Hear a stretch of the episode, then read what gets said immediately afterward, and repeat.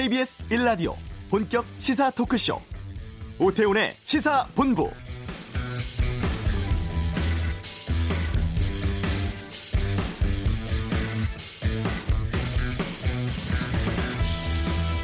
지난달 말 대법원이 일본 전번 기업은 강제징용 피해자들의 손해를 배상해야 한다는 판결을 확정했습니다.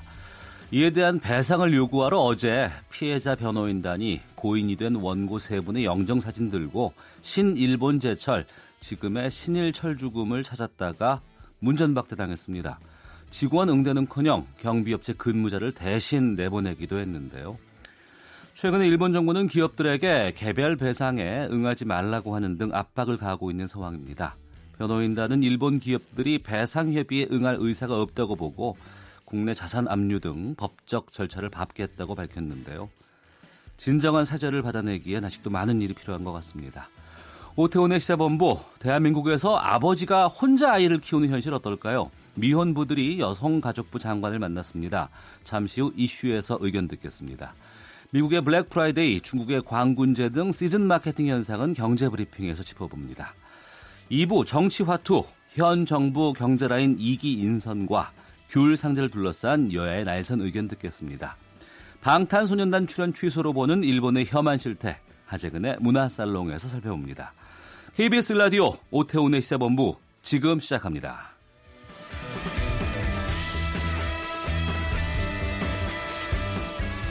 네, 오후를 여는 당신이 꼭 알아야 할 이 시각 가장 핫한 뉴스, 김기화 기자의 방금 뉴스. 케이비에스 보도 김기화 기자와 함께합니다. 어서 오십시오. 안녕하세요. 네, 북한이 존재 여부를 공식 확인하지 않은 미사일 기지 이십 곳 가운데 열세 곳을 확인했다. 이런 보고서가 나왔어요. 네, 삼월 이십구일, 그러니까 사, 지난 삼월에 찍은 사진입니다. 네. 민간 위성업체 디지털 글로브가 북한 황해북도 황주군의 삿간몰 일대의 위성 사진을 찍었는데요. 여기에 이 포착이 된 겁니다. 미국에 있는 이 국제전략문제연구소 어, 씨에스아이에스라고 하죠. 씨에스아이에스 산하의 비욘드 페어렐이 이 북한이 공식 확인하지 않은 단거리 탄도미사일 운용기지다, 이렇게 보고서를 공개했습니다. 삿간몰이 어디예요? 여기가 가까워요. 이 디엠지에서 북쪽으로 팔십오 킬로미터만 올라가면 있습니다. 서울에서는 북서쪽으로 백삼십오 킬로미터입니다. 음. 서울과 비무장지대에서 가장 가깝게 있는 미사일 운용기지라고 할 수 있는데요. 이게 그 황해북도 전술벨트에 속한다고 하네요. 네. 이 단거리 탄도미사일 운용부대가 주둔 중이지만 여기가 중거리 탄도미사일 운용도 가능하다라고 분석을 했습니다. 기지는 일곱 개의 터널이 있고요. 여기에 미사일 이동용 차량이 열여덟 대까지 들어갈 수 있다고 합니다. 네, 지금도 운용되는 기지인가요? 그렇습니다. 현재 이 기지에서 활동이 이루어지고 있고 꽤 잘 유지되고 있다라고 씨에스아이에스가 설명을 했는데요. 어, 북한 당국이 공식 확인하지 않은 이십 곳의 기지 가운데 열세 곳을 확인했다라고 밝혔습니다. 어, 뉴욕타임즈는요, 이 보고서를 인용하면서 어, 북한이 미사일 발사장 해체를 제시했지만 다른 기지의 개선 작업은 어, 계속하고 있다라면서 북한이 속임수를 쓰고 있다라고 지적했습니다. 네, 여기에 대해서 청와대 입장이 나왔죠? 그렇습니다. 청와대 김의겸 대변인은요, 오늘 브리핑을 했는데요.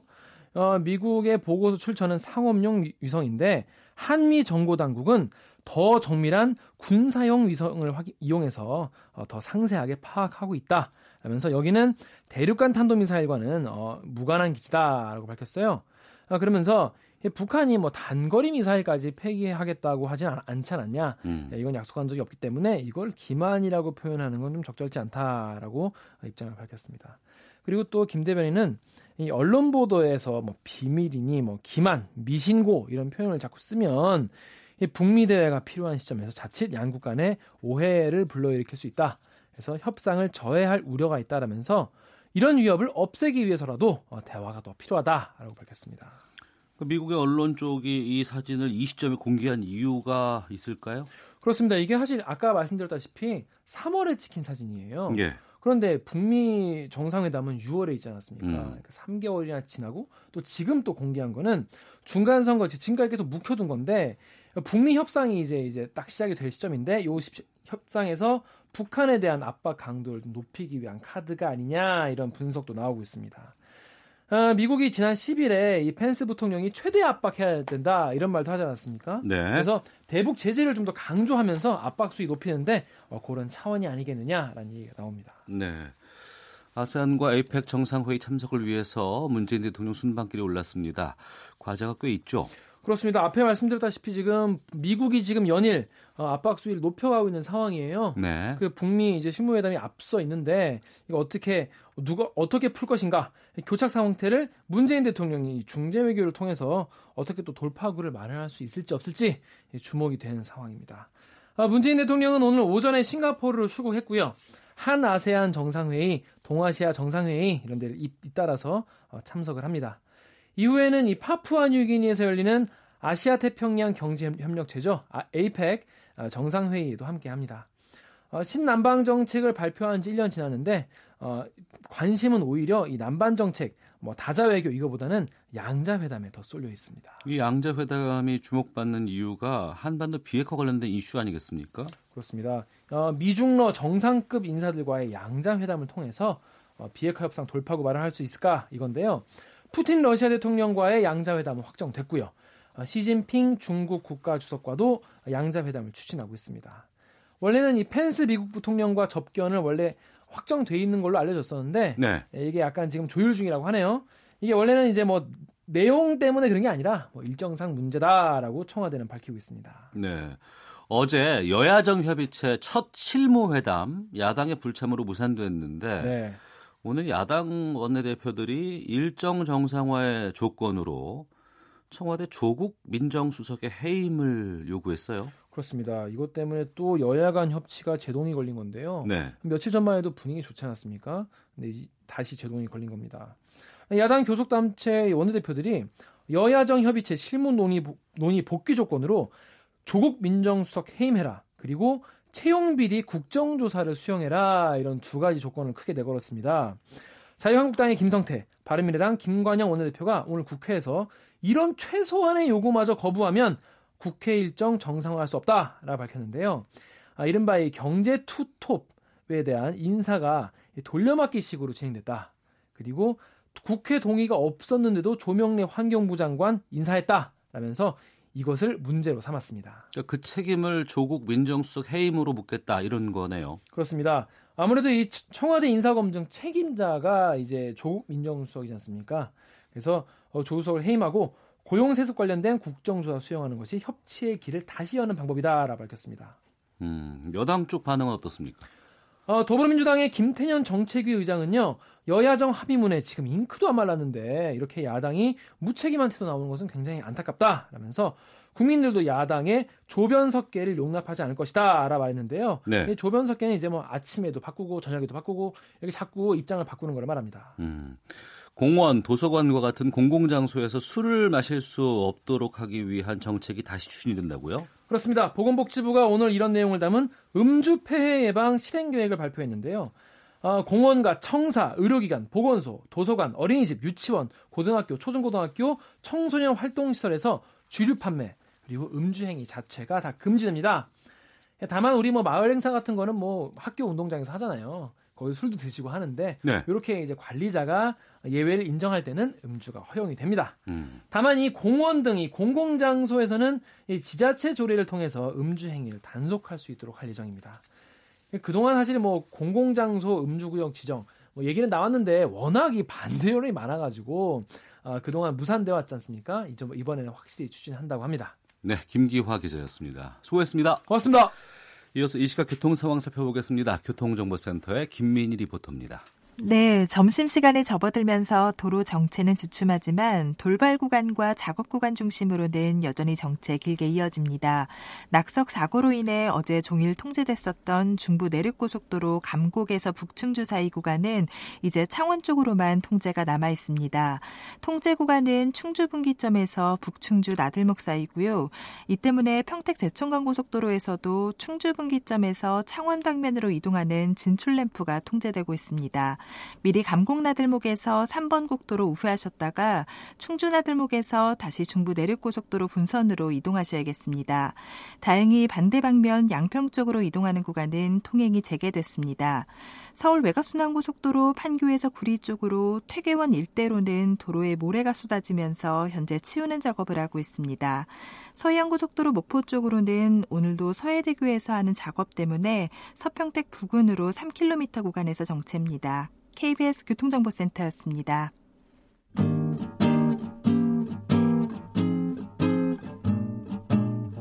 케이비에스 일 라디오 오태훈의 시사본부, 여러분의 참여로 더욱 풍성해집니다.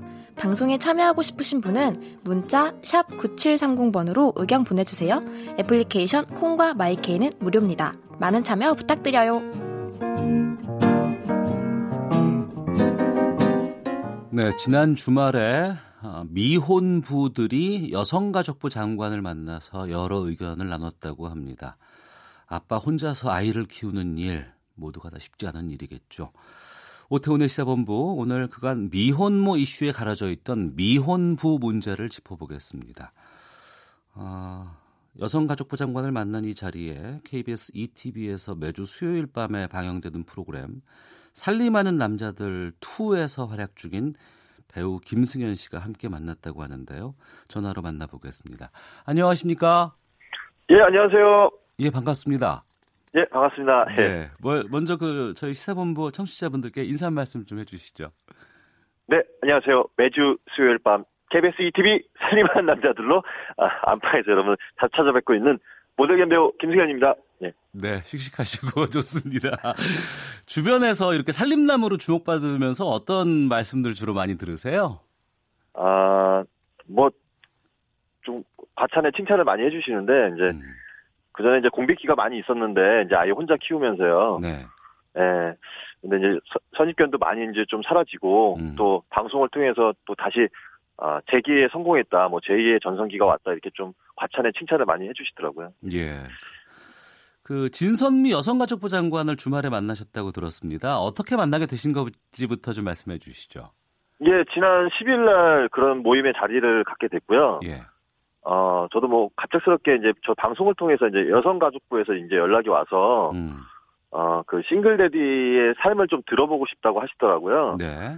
그래서, 어, 이제 진선미 장관님과 함께하는 싱글데디를 말하다, 묻는다, 이렇게 해서, 어, 조촐하게 그 싱글데디 각 지자체별, 지역별로 계신 분들 대표로 한 여섯 분 정도 해갖고 저 포함해서, 음. 이렇게 같이 자리를 함께 했습니다. 네. 그 자리에서, 모여서 여러 가지 말씀들을 나누셨을 것 같은데 그 사연을 좀 소개해 주시죠. 예, 뭐 일단 뭐 여성가족부 하면은 이제 여성들 소외된 계층들을 많이 도와드리고 또 그 대변해주고 복지를 위해서 이렇게 정책을 많이 하시는데요. 네. 이번에 이제 어, 진선미 우리 그 장관님께서 그 싱글레디 미혼모들에 대해서는 많은 이제 얘기를 많이 했었고 지원도 정책도 많이 있었는데 싱글 이제, 이제 반대로 음. 미혼부에 대해서는 좀 그런 부분이 좀 많이 미흡했던 게 없지 않아 있어서 네네. 이번에 한번 미혼부들의 그런 좀 애로사항이나 힘든 음. 부분에 대해서 좀 허심탄회하게 한번 들어보고 싶다고 하셨더라고요. 그래서 네. 이렇게 모임을 갖게 됐고 좋은 얘기가 많이 나왔습니다. 네, 본인의 이야기잖아요. 그것이 바로 그렇죠. 예예. 예. 예, 그 어, 아빠 혼자서 아이를 기르고 있는 또 결혼하지 않은 채로 아이를 기르고 있는 미혼부들이 겪는 어려움들 어떤 것들이 있을지 좀 말씀해 주세요. 어, 뭐 일단은 뭐 미혼모 분들도 마찬가지로 어려우시겠지만 미혼부들도 네. 똑같이 그런 힘든 상황과 또 어려움을 많이 겪고 있습니다. 또 사회적인 또 그 선입견이나 음. 편견들이 좀 아직까지도 좀 남아 있다 보니까. 예. 그런 부분에 있어서 자녀를 이제 한부모로 해서 음. 키우는다는 게 참 쉽지 않은 것 같습니다. 그래서 뭐, 뭐, 모자 관계도 있지만 요즘엔 부자 관계도 참 많거든요. 네네. 네. 근데 뭐 서류를 띈다거나 뭐 여러 가지 이런 과정에서도 겪는 어려움들이 많이 있다면서요? 네, 뭐 저희 그 미혼부들 그 모임에서 한 분은 이제 아이를 혼자 키우는 거에 있어서 출생신고가 되게 복잡하다는 거. 어. 그런 부분 애로사항도 좀 말씀을 하셨고 또 한 가지로는 이제 어, 미혼모 분들도 사실은 뭐 이제 뭐 개인적인 뭐 이유, 이유나 뭐 여러 가지 어, 사연 때문에 음. 헤어지고서 양육비로 지원받으시는 분도 계시지만 네. 미혼부들 같은 경우에는 그 양육비보다는 혼자서 사회생활하면서 음. 벌어 벌어서 이제 아이를 혼자 키워야 되거든요. 근데 네.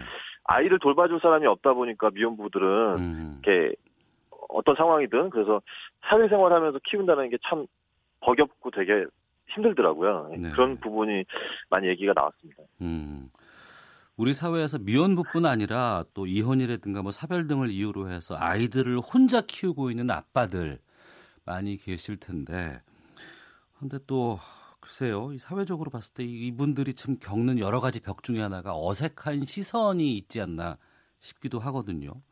네. 어, 놀이터에서 아빠와 아이만 있는 경우에 왠지 모르게 좀 움츠러들 것 같기도 하고 어떻습니까? 네.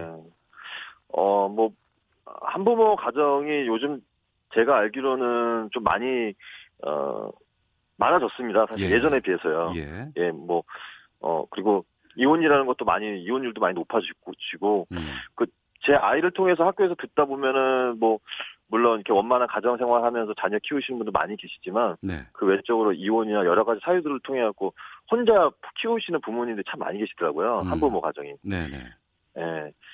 어, 뭐 그래서 물론 그 부모도 혼자 키우는 부모도 힘들지만 음. 아이 자녀도 혼자 그 부모 밑에서 자라는 한부모 가정 속에서 좀 어려움을 많이 겪는다는 게 네.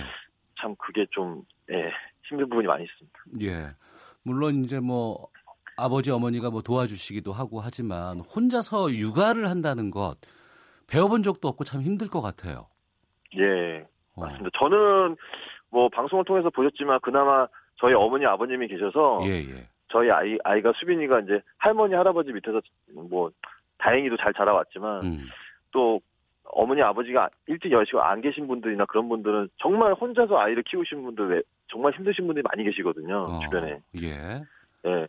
근데 이제 사회생활과 함께 아이를 키운다는 게 쉽지가 않은 거죠. 이제 누가 아이를 돌봐줄 수 있는 어, 분도 안 계시고 음. 또 그렇다고 어린이집에 맡기기도 좀 애매한 상황이고 어. 예. 여러 가지 좀 힘든 부분이 있습니다. 예. 예.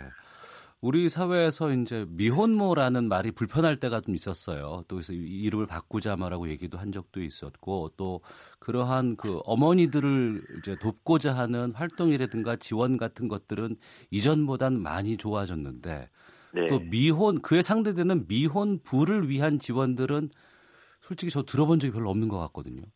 네, 그 네 맞습니다. 근데 미혼모와 미혼부도 별반 차이가 없고요. 예. 그 좋은 정책들이 많이 있었는데 많이 안 알려져서 음. 그걸 모르시고 그런 혜택을 못 받으신 분이 많이 계시더라고요. 예. 제가 요번에 이제 좋은 프로그램들을 이제 요번 계기를 통해서 이제 알게 됐었는데, 네. 어, 일단은 뭐 그 한부모 가정의 날이라고 해서 오월 십일 날 이렇게 어. 제정이 됐다고 하는 것도 요번에 알았고요. 예. 그리고, 어, 그, 저도 뭐 양육비 한부모 가정으로서 신청해 본 적도 있는데, 음. 그, 이제 그런 자격 기준 조건이 있는데, 예. 그, 원래 예전에는 열네 세 미만의 한부모 가정한테 이제 혜택을 줬다고 하면은 지금은 상향 조정이 돼서 어. 열여덟 세 미만 아이 자녀를 갖고 있는 한부모 가정에서도 혜택을 받을 수 있고요. 예. 그리고, 어, 예전에 그 십삼만 원을 내서 월에서 월, 음. 이십만 원까지 그 양육비 지원을 이제 좀 더 예산을 잡아갖고 네. 해주신다고 하더라고요. 네. 어, 김승현 씨의 사연들 우리가 티비로 보고 나서 주변에서 어, 그동안은 내가 이런 것들을 좀 드러내놓고 말하지 못하고 있는 부분들이 있었는데 김승현 씨 덕분에 내가 좀 더 용기를 내서 할 수 있습니다라고 좀 여러 가지 얘기도 듣고 좀 하셨을 것 같아요. 아, 그 저도 참 그렇게 반응이 있을 줄 몰랐는데 음. 사실 제가 그 이천이 년도 때 이제 처음 아이를 공개하고 기자회견을 했었던 기억이 나는데 네. 그때만 해도 정말 따가운 시선들이 많았었고 어, 어 정말 아, 안 좋은 말씀들 뭐 이렇게 손가락질도 하시고 막 정말 음. 되게 힘들었던 시기가 있었었거든요. 예. 근데 시간이 지나고 나니까 지금은 좀 이제 많이 좀 그런 시선들이 많이 바뀌어진 것 같고. 음. 또 저도 지금 살림하는 남자를 통해 갖고 당당하게 싱글데디라는 걸 이제 밝히고 방송을 잘 하고 있잖아요. 네. 그래서 그런 모습들을 보고 이제 한부모 가정, 그러니까 아까 얘기하셨던 대로 뭐 미혼부 미혼부라는 말이 좀 어색하다면 이제 한부모 가정이 마, 많이 많거든요. 음, 예, 예. 그런 혼자 키우시는 분들이 저 방송을 보시고 좀 희망과 용기를 좀 많이 얻으시는 것 같아서. 어. 제가 그 방송하면서 더 책임감과 사명감을 갖고 하고 있습니다. 예, 그러시군요. 그 만나보는 여러 함께하는 그 한부모 가정 그 부모의 이야기를 듣다 보면 예. 현실적으로 이런 어려움을 겪는다라는 발언도 많이 좀 들으셨을 것 같은데 구체적인 내용들을 좀 소개해 주신다면은요? 어 아무래도 자녀가 받는 그 뭐 고통도 있을 수 있고 자녀가 받는 정서적인 좀 안 좋은 부정적인 면이 좀 있는데 네. 그런 부분에 있어서 혼자 키우시는 부모분들이 이렇게 세심하게 챙겨주고 그렇지 못하는 게 참 힘든 부분인 것 같아요. 어. 그리고 또 같이 경제적으로 사회생활을 같이 이제 꾸려 나가셔야 되다 보니까 예, 예. 그런 부분이 가장 큰 애로사항인 것 같습니다. 그리고 이제 사회적 선입견은 뭐 기본적인 거고요. 음. 편견이나. 예. 아이고 생활비도 벌어야 되고 아이도 또 키워야 되고 이것을 다 혼자 사기가 참 힘든 사회잖아요, 우리가. 예, 맞습니다. 예. 그러면 제도적으로는 좀 구체적으로 어떤 지원들이 있으면 좋겠다 생각되시는지요? 어, 우선 저도 그냥 이렇게 제 소신껏 이렇게 발언을 하고 좀 이렇게 희망사항을 얘기 이제 이렇게 했으면 좋겠다고 말씀을 드렸는데, 네. 어, 뭐 일단은 좋은 프로그램들이 많이 돼 있어요. 음. 각 지자체별로 네. 그 한부모 가정을 위한 음. 그 프로그램을 몰라서 그런 혜택과 양육비 지원금을 못 받으시는 한부모 가정들이 많더라고요. 예. 예, 그런, 그래서 그런 프로그램에 대해서 널리 좀 홍보하고 많이 알릴 수 있는 기회가 앞으로 좀 있었으면 좋겠고, 음. 어, 그리고, 어, 제가 개인적으로는 이제 독거노인 이제 관리하는 차원에서 이제 자원봉사자분들이 한 번씩 이렇게 방문해서 네. 체크해주고, 이제 관리해주는 정기적인 그런 게 있잖아요. 그래서 음. 한부모 가정의 자녀들도 그렇게 좀 정기적으로 자원봉사자분들을 뽑아서라도 좀 이렇게 관리해주고 네. 관리 감독해줄 수 있는 그런 시스템이 좀 잘 돼 있으면 좋겠다고 좀 말씀을 드렸습니다. 네, 그러니까 이 프로그램이 존재는 하지만 이것을 잘 알지 못해서 그 혜택을 못 받는 분들이 많이 계실 수 있겠군요. 예, 예. 그래서 좀 그런 걸 좀 많이 뭐 공익 광고를 통해서든지 뭐 많이 알리다 보면 음. 좀 한부모 가정에 계신 분들이 네. 이렇게 계속 움츠려들고 숨기실 게 아니라 이제 당당하게 좀 이렇게 자신감을 갖고 음. 좀 그 주변에 다른 가정들도 좀 선입견을 안 갖고 보실 수 있지 않을까. 네. 예, 저는 그렇게 생각을 합니다. 네. 열심히 일하는 아빠의 모습처럼 좀 든든한 건 없지 않을까 싶기도 한데, 뭐 살림단 말고도 요즘 어떤 작품 활동 하고 계신지 또 준비 중인지 좀 말씀해 주세요. 네, 뭐 열심히 또 살림하면서 딸의 수빈이 지금 아, 뒷발 잘 하고 있고요. 다른 네. 이제 뭐 드라마나 영화 지금 계속 이제 촬영을 어, 하고 있고 마치, 마친 작품도 있고요. 음. 어, 내년에 또 좋은 소식도 있으니까 좀 많이 지켜봐 주십시오. 예. 예. 청취자께서 지금 인터뷰 듣고서는 많은 의견들 보내주고 계시는데요. 소개해드리면 뒷번호 사삼구구 쓰시는 분께서는 첫돌 채 되기 전에 아들을 혼자 키우는 동안 많이 힘들었는데 이제 그 아들이 직장인이 됐습니다. 미혼모, 미혼부들 힘내셨으면 좋겠습니다. 라고 의견도 주셨고 김일근님께서는 사명감 충분히 가지고 활동하세요. 응원합니다. 라고 또 격려의 말씀도 보내주고 계시는데요. 배우로서 또 아빠로서 마지막으로 계획이라든가 목표 끝으로 말씀해 주시죠.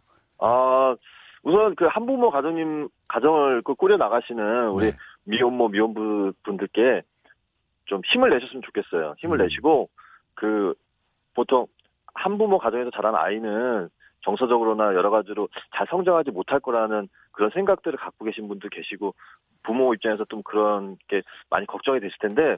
그 방송을 통해서 제 딸을 보시면 아시겠지만 정말 잘 자라왔거든요. 네. 예, 네, 그러니까 힘을 내시고 열심히 이렇게 살다 보면 지금 아까 그 사연 댓글 주신 분처럼 아이가 또 부모를 또 챙기고 음. 예, 아주 예 보기 흐뭇한 그런 예 보람된 일이 있을 겁니다. 예. 예, 알겠습니다. 지금까지 배우 김승현 씨와 함께했습니다. 오늘 말씀 고맙습니다.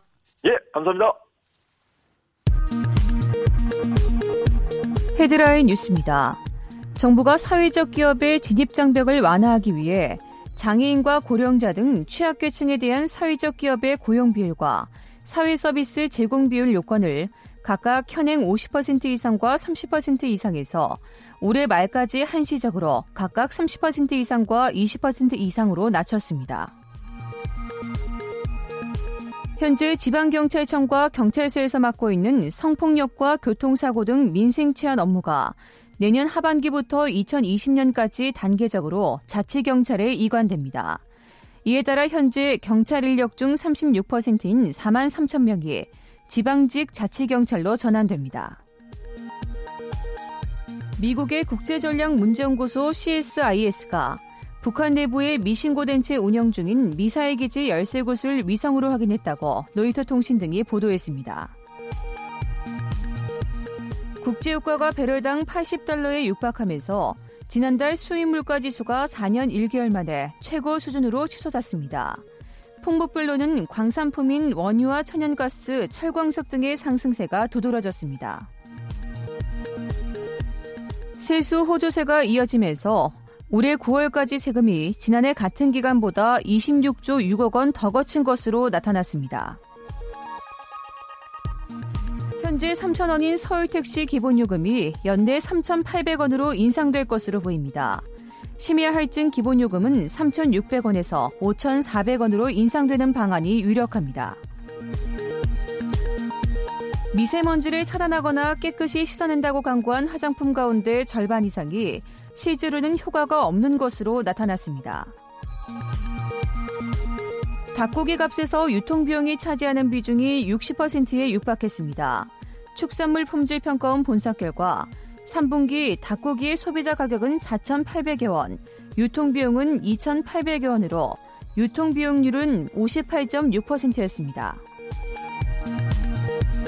서울시가 미세먼지의 주요 원인인 자동차 배출가스 저감을 위해 자동차 공회전을 집중 단속합니다. 중점 제한 지역에서 적발될 경우 별도의 경고 없이 바로 과태료 오만 원이 부과됩니다. 지금까지 헤드라인 뉴스 정한나였습니다.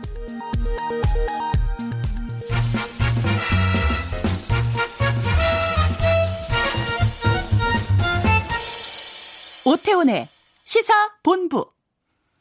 중국의 광군제가 올해로 십 주년을 맞았습니다. 이십사 시간 동안의 매출액 삼십사조 칠천억 원을 기록하면서 미국의 블랙프라이데이와 함께 세계적인 쇼핑일이 됐다고 하죠. 한 주간의 경제 이슈를 알기 쉽고 재미나게 풀어보는 시간, 시사본부 경제브리핑에서 자세한 이야기 듣겠습니다. 참 좋은 경제연구소 이인철 소장 자리하셨습니다. 어서 오십시오. 네, 안녕하세요. 예, 하루 매출액 어마어마합니다. 사상 최대 기록 갈아치웠다고요? 그렇습니다. 내년 지금 일자리 예산안이 네. 사상 최대라고 하는데 우리가 예, 예. 이십삼조 오천억 원이에요. 어, 부러우면 지는 건데. 그러니까 하루의 쇼핑액이 근데 삼십사조가 넘었다는 거 아니에요? 맞습니다. 그 온라인 쇼핑몰이. 맞습니다. 어. 이 그러해도 부러워요. 어. 어, 진짜 이 알리바바의 이제 기획한 어떻게 전자상거래업체가 기획한 쇼핑 행사가 예.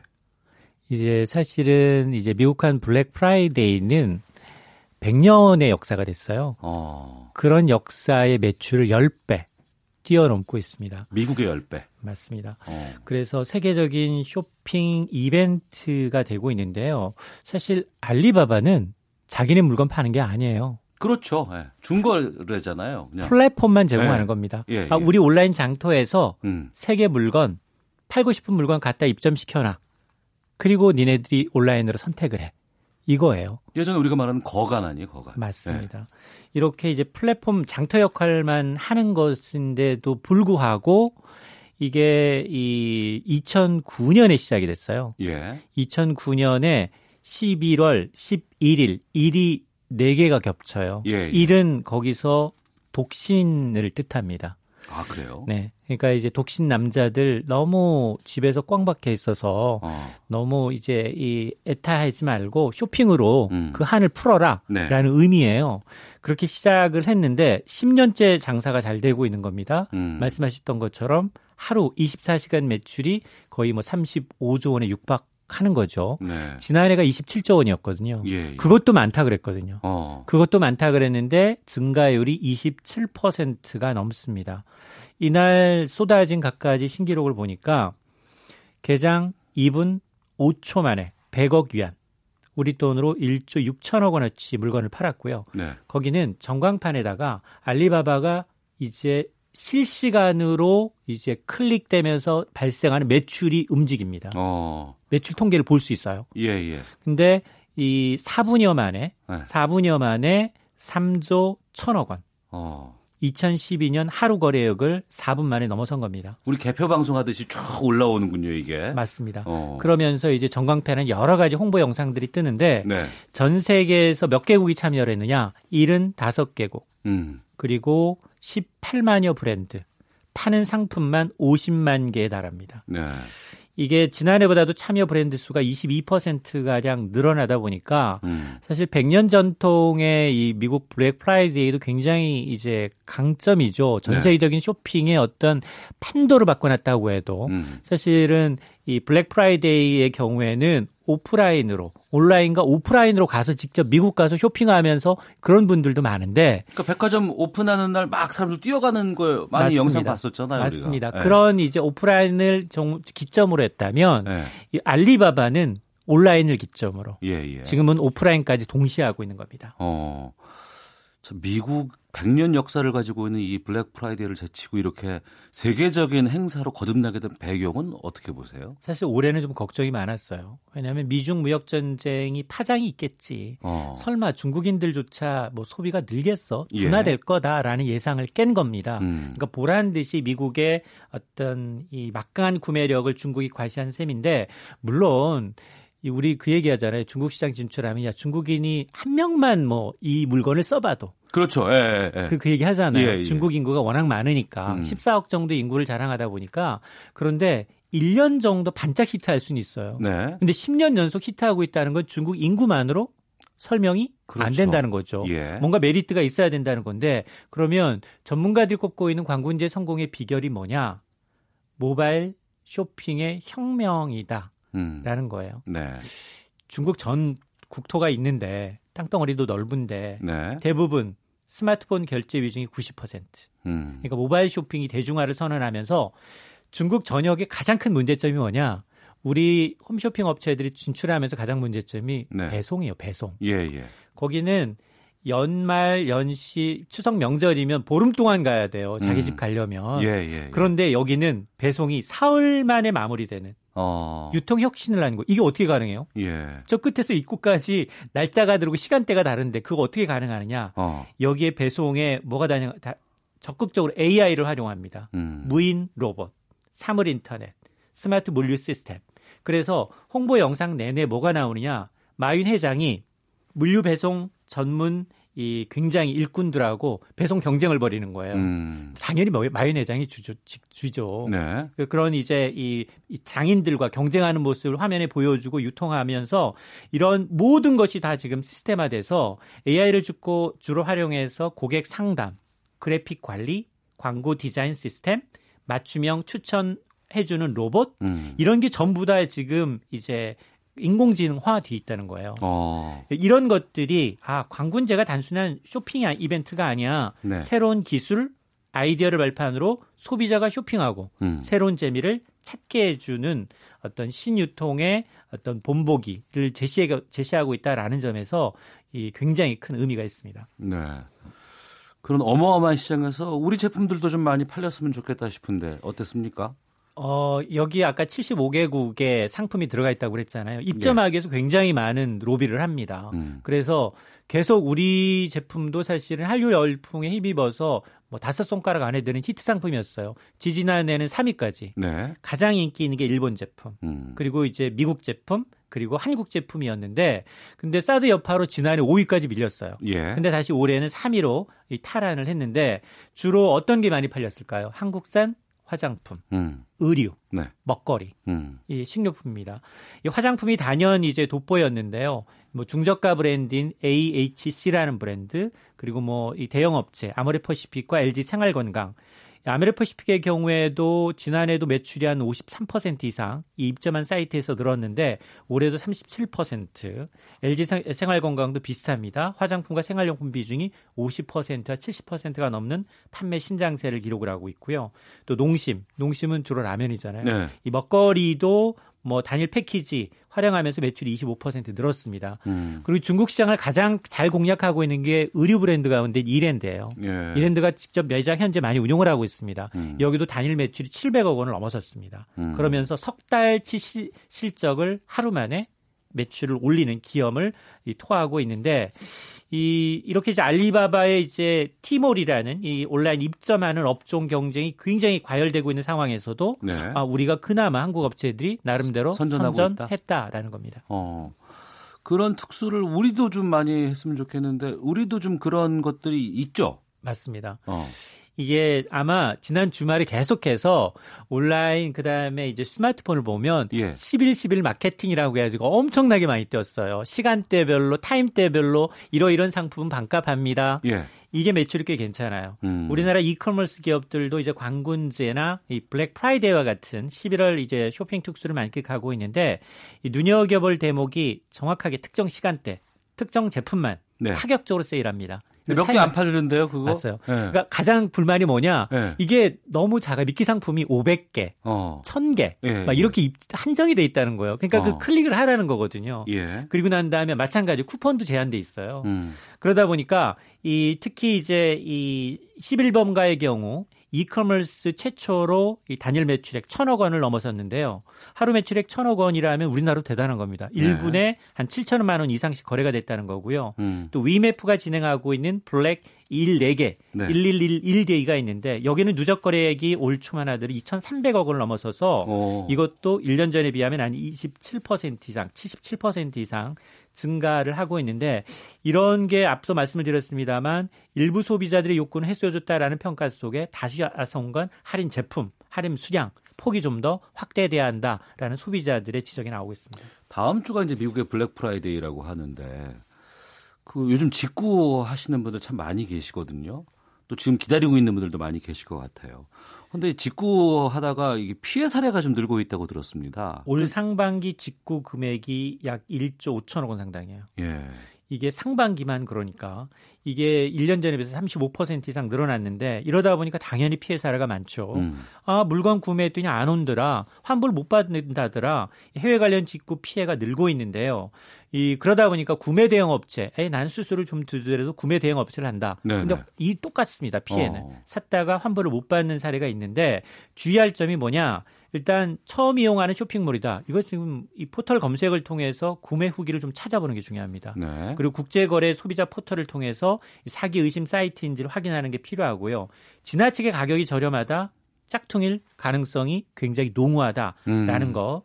그리고 이제 해외 직구의 경우에는 이제 구매 한도가 있습니다. 특히나 이제 무관세 기준이 있기 때문에 미화 기준 백오십 달러예요. 넘으면 네. 안 됩니다. 어. 물론 미국의 경우에는 이제 에프티에이 때문에 이백 달러까지 되는데 그 이상이라면 이상에 대해서가 아니라 전 제품에 네. 대해서 세금을 내는 거기 때문에 이 부분은 꼭 따져봐야 합니다. 알겠습니다. 참 좋은 경제연구소 이인철 소장이었습니다. 말씀 고맙습니다. 네, 감사합니다. 예. 일 부 여기서 마치겠습니다. 잠시 후 이 부 정치화투 이야기 듣겠습니다. 하재근의 문화살롱, 방탄소년단, 일본 방송 취소 문제 다루겠습니다. 뉴스 들으시고 잠시 후 이 부에서 뵙겠습니다.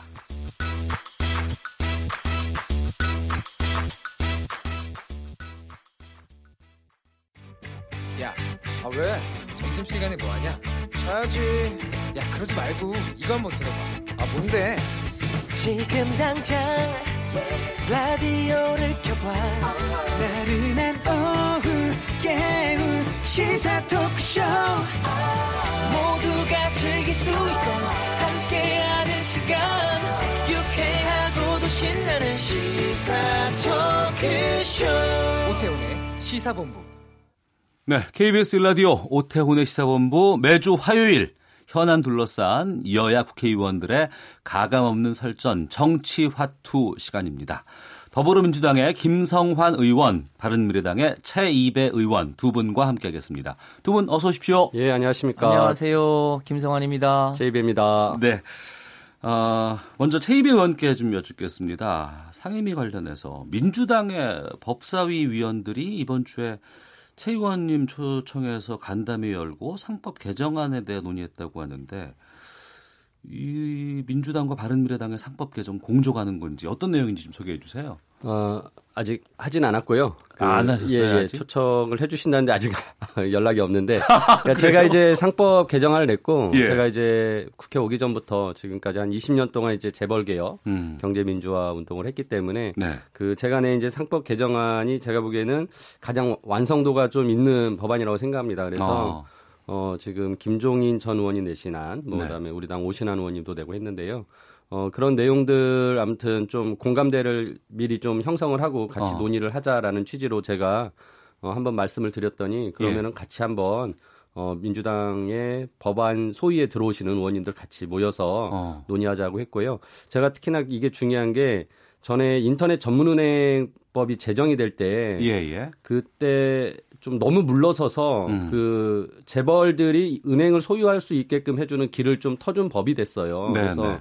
어, 이번에 상법 논의할 때 또 음. 그 자칫 또 그런 또 오류를 범하지 않아야 되기 때문에 네. 어, 미리 좀 그런 부분에 대해서 제가 충분히 좀 공감대를 형성하고자 예, 음. 그렇게 이제 제안을 드렸고.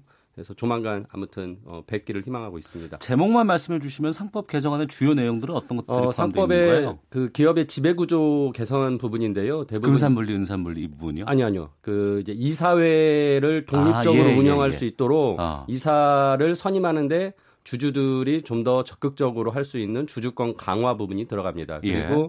이후에 이사들이 잘못된 행위를 했을 때 주, 주주들이 나서서 그 책임을 물을 수 있는 것에 대해서도 강화하자는 취지로 어, 우리나라 지금 재벌들의 어떤 전행적인 경영 행태를 음. 어, 견제할 수 있는 수단으로 어, 상법 개정을 하고자 하는 것입니다. 알겠습니다. 김성환 의원께서는 산자위 소속이시죠? 네. 최근에 에너지 전환 지원센터 만드셨다고 들었습니다. 정부가 추진하는 재생에너지 전환 정책 어떤 활동하게 됩니까? 예.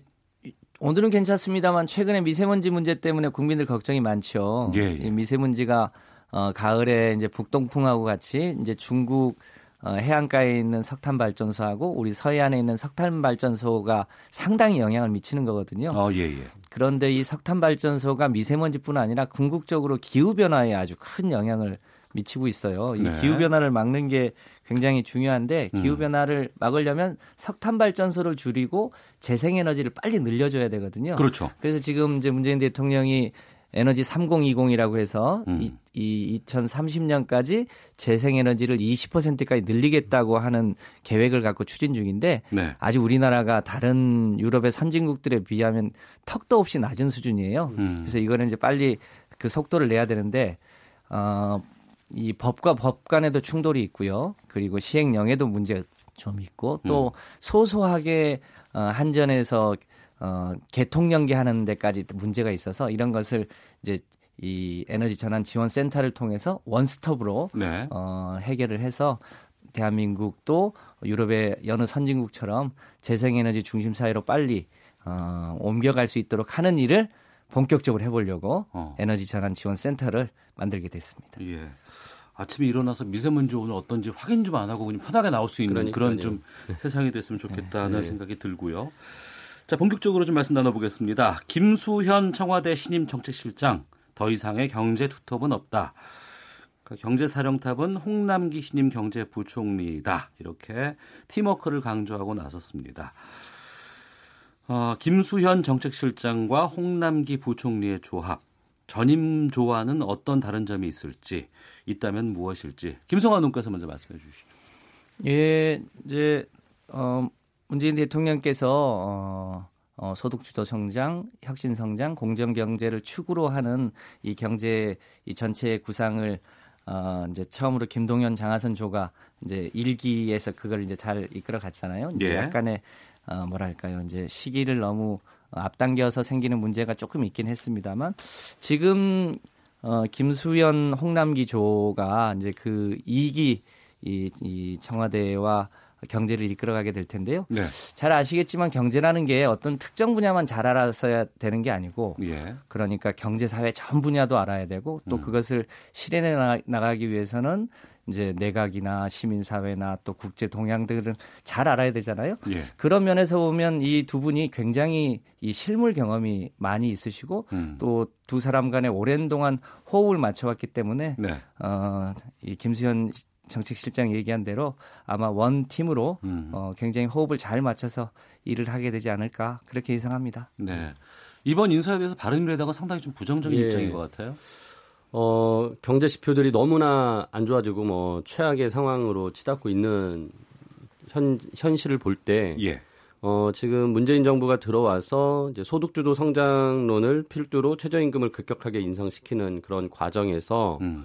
결국은 이렇게 경제 상황이 나빠진 거에 대한 어떤 책임이 있지 않냐라고 네. 해서 정책 실패를 인정하고 그 정책 실패에 대한 책임자들을 문책하는 것으로 인사를 교체하는 것으로 네. 그렇게 이제 해석이 되어야 되는데 음. 문제는 정책 실패도 인정하지 않고 어, 인사 교체는 했어요. 네. 그러면서 교체된 인사는 와서 원래 했던 일이 잘했던 거니까 더 잘하겠다라고 얘기하는 거예요. 음. 그러니까 이 부분은 현실에 대한 경제 진단이 전혀 다르다는 거죠. 네. 그러니까 지금 국민들은 어, 또 야당들은 현재 경제가 너무 안 좋다라고 하는데 정부도 경제가 안 좋다라는 걸 인정을 해줘야 되는데 그걸 인정하지 않는 거예요. 그리고 음. 그렇게 안 좋아진 거의 문제점이 어, 이번 정부 들어와서 펼쳤던 소득주도 성장에 대한 어떤 어, 잘못된 시장에 대한 사인 그리고 그거에 대한 결과물이다라는 것도 인정을 해줘야 되는데 안 하고 있습니다. 그래서 네. 여러모로 저는 왜 교체했는지 모르겠어요. 음. 어, 이럴 바에는 교체 안 하고 그냥 어, 김앤장 그 대로 갔어도 되는 건데 네. 교체는 해놓고는 인정할 건 인정하지 않는 부분 때문에 이제 비판을 하는 것이고요. 저는 어, 앞서 우리 김성환 의원님이 그 세 가지 어, 소득주도 성장론, 혁신 성장, 공정 경제에 대해서 정부가 큰 축을 가지고 경제 이끌고 있는 부분 인정 어, 좋은 정책이라고 생각합니다. 그리고 저는 다만 거기서 속도 조절이 제대로 안 됐다. 그래서 음. 무엇보다 먼저 중요한 건 공정 경제였다. 그래서 네. 이 불공정한 경쟁 구도를 바꾸고 뭔가 어, 돈을 많이 번 성과가 대기업에만 갇히지 않고 중소기업으로 또 근로자들에게 내려갈 수 있도록 하는 공정경제를 먼저 더 강하게 드라이브를 걸었어야 되는데 그런 부분을 놓쳤기 때문에 어, 현재 이런 좀 잘못된 상황이 되었고 네. 아무튼 최근에 이제 대통령께서 공정경제 전략회의도 하시면서 다시 그 부분 강조하셨어요. 아니면 늦었다고 생각할 때가 가장 이르다고 하니까 지금부터라도 좀 그 부분에 대해서 더 많이 신경 써주시면 좋겠다 생각합니다. 네. 어제 박지원 의원께서 저희 프로에 나오셔서 시기상으로 상당히 좀 부적절했다. 미리 할 거면 미리 하든지 아니면 지금 예산국회가 지금 진행 중인 상황인데 예, 이거 끝나고 나서 하든지 하지 지금 음. 상황에서 하게 되면은 정책 조율도 잘 안 될 것 같다. 예산은 뽑기도 쉽지 않을 것 같다라는 지적해 주셨는데 김성환 의원께서 포함해서 말씀해 주시죠. 아무래도 이제 시기라는 게 매번 뭐 정기국회도 있고 또 끝나면 임시국회도 있고 또, 또 무슨 이런저런 이제 정쟁들이 있고 그래서 네.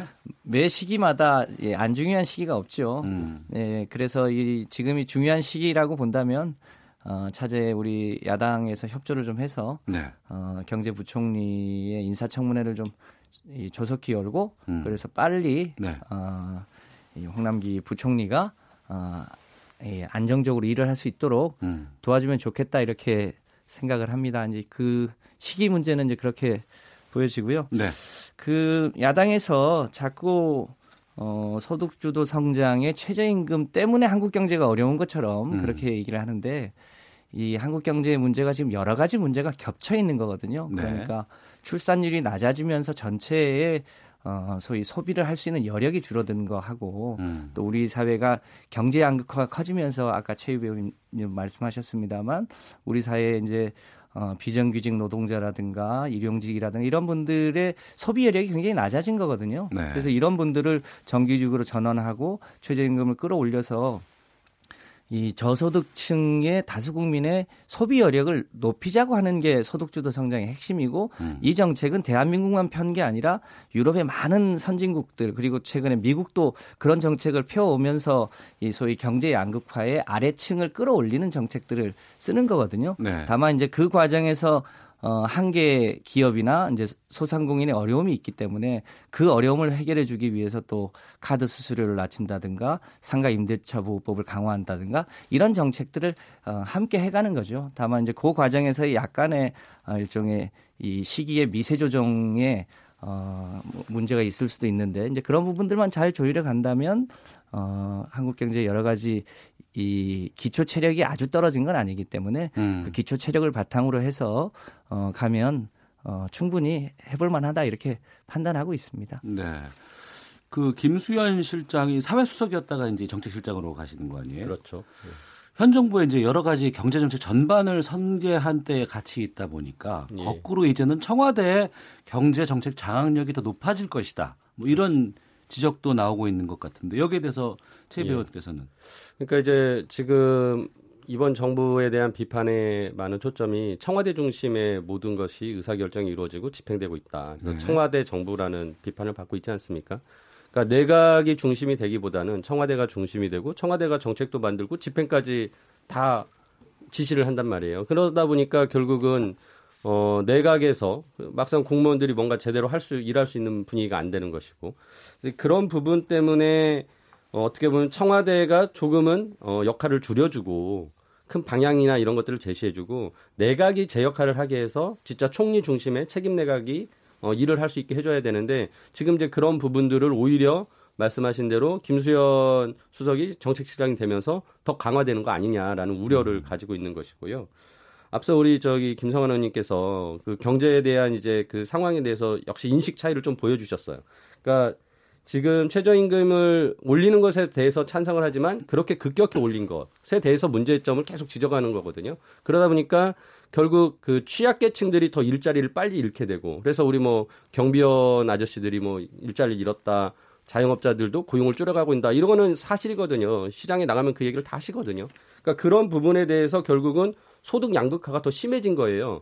그러니까 최저임금이 오르니까 그 최저임금을 받던 분들이 어, 소득이 올라가고 그 분들이 올라가니까 또 그 부분에 조금 위에 있는 분들도 같이 올려야 되고 그러니까 직업을 가지신 분들은 다 임금이 오를 수 있는 그런 희망을 가지고 기대를 가질 수 있는데 그 취약계층의 분들은 결국 일자리가 없어지고 그 효과를 못 누리는 겁니다. 그래서 어, 통계청에서 나온 그 소득 양, 그 분위별로 그 내용을 보면 더 양극화가 심해지고 있습니다. 그래서 네. 그런 부분에 대해서 우리가 고민해야 되고요.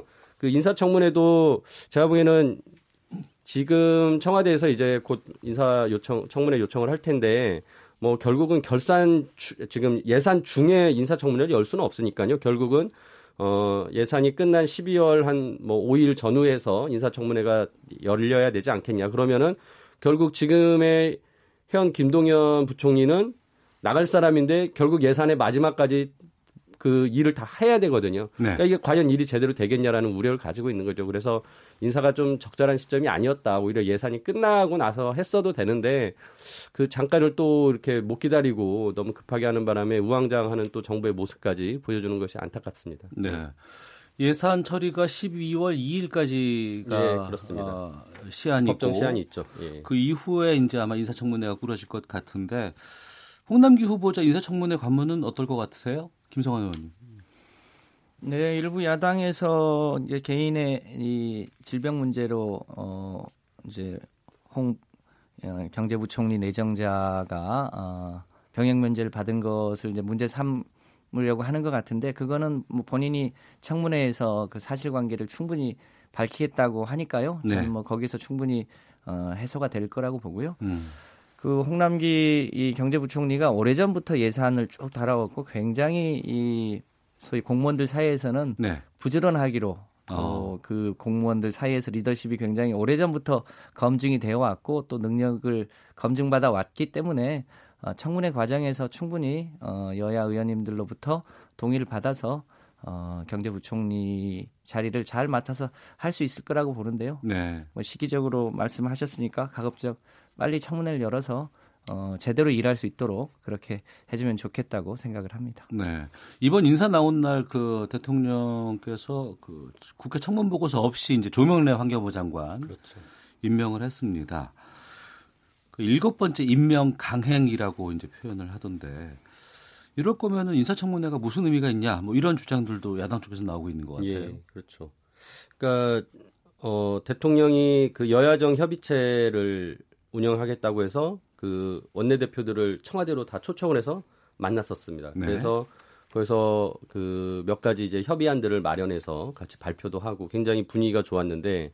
그때 이제 저희 당 바른미래당의 김관영 원내대표가 따로 이제 그 서면을 준비해 가서 말씀 다 못 드린 부분을 어, 서면으로 이렇게 대통령께 전달을 하고 오셨는데 그 내용에 아무튼 조명래 장관 후보에 대해서는 인사청문회에서 결국 청문보고서 채택 안 됐으니까 이 부분에 대해서는 좀 어, 심사숙고 해달라라고 했는데 뭐 그렇게 전달한 지 며칠 되지도 않아서 바로 임명이 됐고 결국 어, 일곱 번째 인사청문회 청문보고서가 없는 상태로 계속 강행된 인사로 보여집니다. 그래서 이번에서 야당이 그래서 어제 이제 인사청문회 그, 아, 저기, 어, 여야장 협의체 이후에 이제 그 실천적인 내용을 논의하는 데 있어서 지금 어, 저희가 좀 주저할 수밖에 없는 상황을 만들어서 굉장히 협치의 노력이 안타깝게 깨지고 있다고 생각을 하고요. 어, 아까 이제 그 우리 홍남기 이제 어 후보자에 대해서도 인사청문회를 빨리 했으면 좋겠다라고 하시는데 뭐 빨리 해도 제가 보기에는 뭐 청문회 보내 그 요청서 보내시고 이십 일 내에 하게 되니까 뭐 결국 십이월 초 예상 끝나고 나서 할 것 같고. 근데 이제 지금 한국당에서는 뭐 저희는 이제 능력만 보고 평가를 하겠지만 한국당은 또 정치적인 쟁점들을 많이 다루지 않습니까? 그래서 음. 전에 청와대 캐비넷 문건이 나타, 나왔을 때 작성자 누군지 모른다 다들 이랬는데 그때 홍남기 이제 후보자가 내가 일부 작성한 것도 있다라고 이제 해서 굉장히 지금 한국당에서는 벼르고 있는 상황인 거죠. 그래서 여러모로 지금 어, 대통령까지 나서서 어떤 협치의 노력을 모양은 보여주셨는데 실질적인 어떤 그 행동이 안 나온 부분들. 그래서 절, 저는 진짜 정부하고 여당이 좀 더 책임 있게 국정을 운영하려면 조금 더 노력해 주셔야 된다는 생각이 듭니다. 알겠습니다. 김성환 의원께는 이 질문 드리고 잠시 아 어, 다음 아이템으로 좀 넘어갈까 하는데 이제 떠나시는 김동연 부총리. 네. 야권에서 러브콜이 많이 갔다고 해요. 네. 간다고도 하고. 한국당에서 지금. 예, 예. 어떻게 전망하세요?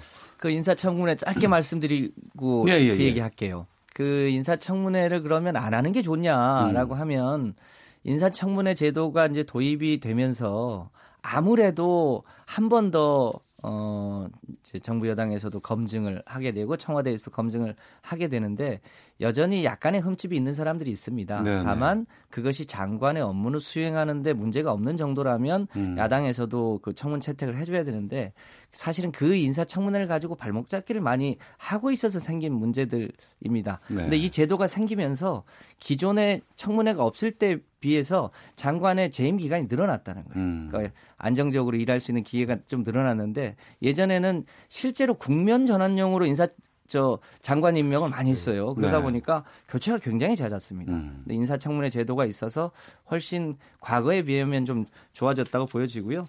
김동연 어, 부총리 그동안 굉장히 고생을 많이 했죠. 그 자리가 굉장히 어려운 자리입니다. 그래서 네. 여러모로 어 이제 야당으로부터 좀 시달리기도 했는데 어, 현재까지도 그 김동연 부총리에 대한 그 대통령님의 신뢰는 굉장히 두터운 걸로 음. 그렇게 알고 있습니다. 실제로 굉장히 공무원 중에는 어, 경제를 바라보는 시각이나 뭐 넓이나 추진력이나 이런 것도 아주 탁월하고요. 그래서 지금 이제 부총리 자리에서는 곧 내려오시게 되겠지만 네. 아마 한국 경제 발전을 위해서 여러 가지 더 큰 일들을 할 수 있지 않게 될, 되지 않겠냐라고 음. 생각을 합니다. 야당으로 안 갈 것 같다. 야당으로 가기야 하겠습니까? 네, 앞으로도 해야 될 일이 많은데요. 네. 정두원 의원께서는 그거 가면 죽는다고 말씀하셨는데 네. 알겠습니다. 네. 자, 지금 더불어민주당의 김성환 의원, 바른미래당의 최의배 의원과 함께 정치화투 진행하고 있는데요. 헤드라인 뉴스 듣고 다음 주제 이야기해 보겠습니다. 문재인 대통령이 동남아시아 국가연합, 즉 에이펙 정상회의 참석을 위해 오늘 오전 출국했습니다. 내년 상반기부터 은행이 대출금리를 공시할 때 지점장 전결로 주는 각종 조정금리도 공개합니다. 초급 경찰 간부를 양성하는 경찰대학이 입학문호를 대폭 개방하고 학사 운영과 생활지도 방식 등을 대대적으로 개편합니다. 총 정원의 십이 퍼센트로 한정한 여학생 선발 비율도 폐지해 성별에 관계없이 성적 순으로 입학생을 선발할 계획입니다. 북한 내 비밀 미사일 기지가 확인됐다는 미국 국제전략문제연구소 씨에스아이에스의 주장과 관련해 미국 국무부는 싱가포르 회담에서 김정은 국무위원장이 한 약속에는 탄도미사일 프로그램 제고가 포함됐다고 밝혔습니다. 교도소와 구치소 등 교정시설에 있는 수감자들이 브로커 변호사를 통해 여러 명이 함께 방을 사용하는 혼거실에서 일 인실로 옮기는 일종의 독방 거래를 한 것으로 케이비에스 취재 결과 확인됐습니다. 돈을 받고 세무조사를 무마해준 세무공무원 열 명이 경찰에 붙잡혔습니다. 지금까지 헤드라인 뉴스 정원나였습니다. 이어서 기상청의 윤지수 씨 연결합니다. 네, 미세먼지와 날씨 정보입니다. 지금 전국 대부분 지역 미세먼지는 보통이거나 좋은 단계를 보이고 있습니다. 서쪽 지역보다는 동쪽 지역에서 좋은 단계를 보이고 있고요. 하지만 초미세먼지 상황은 좀 다릅니다. 대전과 충청북도, 전라북도, 광주 지역은 나쁨 단계를 보이고 있고 서쪽 지역에서도 서울은 좋은 단계 보통 단계이긴 하지만 서대문 지역이 나쁨 단계를 보이고 있고요. 경기 남부, 충청도, 전라북도, 광주 지역을 중심으로 나쁨 단계를 보이는 곳이 곳곳에 있다는 점 참고하시면 좋겠습니다. 주로 서쪽 지역입니다. 대기가 정체하고 중국 쪽에서는 약한 미세먼지가 계속해서 유입되고 있기 때문에 서쪽 지역을 중심으로 농도가 높게 나타날 수 있겠습니다. 하지만 내일은 전국적으로 대기 확산이 원활해서 보통이거나 좋은 단계 예상되고 있습니다. 서쪽 지역은 하늘은 맑은 편이지만 동쪽 지역은 구름량이 많은데요. 동풍의 영향을 받고 있기 때문입니다. 강원 영동지방과 경상도 동해안 지역은 내일 낮까지 오에서 삼십 밀리미터가량 비가 내리고 오늘 낮에는 소강상태에 드는 곳이 있겠고요. 이 밖에 경상북도 내륙 지역은 오늘 낮부터 오후 사이에 오 밀리미터 미만의 비가 내리겠고 전라도 동부 내륙 지역이나 경상남도 지역에서도 밤까지 빗방울이 좀 더 떨어지는 곳이 있을 것으로 보입니다. 오늘 낮 최고는 어제와 비슷하거나 조금 낮은 정도인데요. 예년 이맘때 수준 이고요. 서울 십사 도, 부산 십육 도 예상되고 있습니다. 이번 주는 기온 변화가 크지 않아서 대학 수학능력 시험을 치르는 목요일에도 대체로 맑다가 오후에 구름 양만 흐는 정도고 기온은 서울의 경우 사 도에서 십사 도의 분포로 입시 한파나 없겠습니다. 지금 서울 기온 십삼 점 일 도, 습도 사십삼 퍼센트입니다. 지금까지 미세먼지와 날씨 정보였습니다. 다음은 이 시각 교통 상황 알아보겠습니다. 케이비에스 교통정보센터의 김민희 씨입니다. 네, 평일 낮 시간인 만큼 작업하는 곳들이 많습니다. 오전 정체는 점심시간을 지나면서 서서히 풀려가고 있는데요. 중부 내륙고속도로 양평 방면 여주 분기점에서 영동고속도로 인천 방면으로 이동하는 램프 구간에서는 화물차 관련 사고를 처리하고 있습니다. 현재 일 차로로만 소통이 가능하기 때문에 주의해서 지나셔야겠습니다. 반대 창원 쪽으로는 비탈면 유실 복구 작업으로 충주 분기점에서 북충주 나들목 구간이 전면 통제되고 있습니다. 창원 쪽으로 이동할 차량들은 감곡 나들목 에서 삼 번 국도 등으로 우회해서 지나셔야겠습니다. 서울시내 강변북로는 일산 쪽으로 마포대교를 조금 지난 사 차로에서는 화물차 관련 사고가 나면서 뒤로 한강대교부터 정체입니다. 올림픽대로 공항 쪽으로는 청담대교에서 성수대교 사이로 작업 여파로 정체입니다. 케이비에스 교통정보센터였습니다.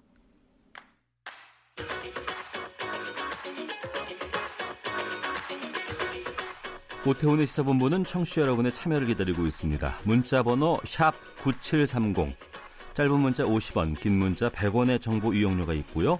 콩 게시판은 무료입니다. 생방송 중에 참여해주세요. 네, 정치화투 더불어민주당 김성환 의원, 바른미래당 최의배 의원과 함께합니다. 청와대가 북한으로 보낸 제주도 귤 이백 톤을 두고서 정치권이 연일 여러 가지 발언들, 반응들 나오고 있습니다. 최의배 의원께서는 이번 귤 간 거 어떻게 보셨어요? 아유, 뭐 답례로 그렇게 보내드리고 네. 어, 또 그게 진짜 우리 지금 평화무드의 남북 관계에 조금이라도 어, 좋은 양념이 됐으면 좋겠다라고 저희 당에서도 논평을 했었습니다. 그래서 네. 아무튼 지금 남북 간에는 굉장히 대화도 잘 되고 소통이 음. 되고 있는데 문제는 이제 북미 간의 지금 대화가 잘 안 되는 것 같잖아요. 근데 네. 이런 부분에서 진짜 우리 어, 한국이 어, 남한이 진짜 중재자의 역할을 제대로 해서 음. 어, 이 빨리 평화의 어떤 시기를 더 안정화시킬 수 있는 그런 노력들을 할 수 있었으면 좋겠고요. 네. 그런 면에서 뭐 귤 보낸 거 대환영이었는데 음. 뭐 이제 귤 박스에 딴 거 들어가 있다고 얘기하시는 분들이 있어서 네. 굉장히 당황스러웠습니다. 바른미래당은 찬성하시는 것으로? 아, 그럼요. 예. 아, 그렇군요. 김성환 의원께서는요? 예, 뭐 홍준표 전 대표가 귤박스에 귤만 들었겠냐라고 하셨는데 아마 그 당이 과거에 그렇죠. 과일박스 안에 뭐 다른 걸 많이 넣었던 경험을 가지고 있는 정당이라 음. 자기 습관 때문에 아마 음. 그런 상상을 했을 텐데 일반 국민들은 그런 상상을 안 하는 것 같습니다. 그 네. 안에 이제 남북의 평화와 통일을 바라는 마음은 음. 담겼겠지요. 귤과 어. 함께. 예. 어, 근데 그 그 홍준표 대표가 속해 있는 당내에서도 아마 상당히 비판 목소리가 많은가 봐요. 예, 음. 다른 당은 물론이고 그런 걸로 봐서 이제 그 남북 교류와 협력의 큰 물결을 거스르려고 하는 것은 이제는 좀 어, 시대착오적이다라고 예. 보여지고요.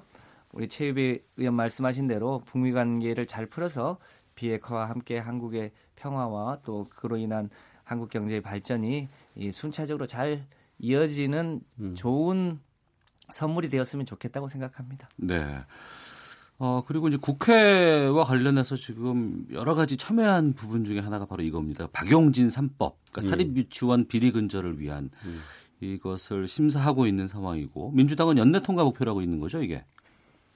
그렇죠. 연내 연내 통과가 아니라 가급적 빨리, 빨리. 예, 하려고 하고 있는 거죠. 이 박용진 삼법에 대해서 바른미래당은 어떤 입장이에요? 어, 저희도 뭐 이 부분에 대해서는 이미 찬성한다고 긍정적인 그 논평을 냈었고요. 예. 그러니까 지금 국공립 유치원 확대한다라는 방안하고 음. 그다음에 이제 그 회계 프로그램을 쓰도록 해서 이제 어떻게 보면은 어, 정부가 조금이나마 더 관리를 잘할 수 있도록 해주자라는 것. 그다음에 어, 지금 지원금 형태로 주기 때문에 관리가 안 되고 있는 것을 보조금 형태로 바꿔서 네. 어, 정부가 또 관리하게끔 하자라는 것인데요. 뭐 이런 부분들 저희도 다 긍정적으로 생각을 하고 있습니다. 그리고 어, 지금 이제 유치원 총연합회에서 지금 국회 뭐 많은 의원님들께 뭐 이 법을 반대해달라고 또 의견도 보내시고 그러시던데 어, 저는 지금까지 어떻게 보면은 어, 정부가 제대로 된 공공의 역할을 못 해준 부분이 있었기 때문에 이런 문제가 발생한 것이거든요. 예. 그러니까 관리를 제대로 했어야 유치원도 제대로 자기 역할을 했었어야 되는데 지금 그 관리를 정부가 너무나 안 했기 때문에 유치원이 그렇게 언, 엇나간 거 아니냐라는 생각합니다. 그런 면에선 뭐 물론 유치원도 개선을 해야 되지만 정부가 좀 더 주도적으로 역할을 해서 어, 특히나 좀 대화를 해가면서 그 문제를 풀어내는데 노력을 좀 했으면 합니다. 근데 너무 지금 유치원을 막 다 그 어, 모든 유치원을 다 적대시하면서 막 비리의 집단으로 보일 건 아니거든요. 이미 네. 우리 어머니들이 지금 유치원도 계속 보내고 있습니다. 그리고 음. 어, 집에 주변에 안 그런 유치원들이 더 많을 겁니다. 그러니까 그런 부분은 좀 정부가 어, 대화를 통해서 하, 현실적이고 합리적인 방안들 만들어내는데 또 어, 다양한 목소리를 좀 들어줬으면 하는 어, 그런 바람도 있습니다. 네. 네.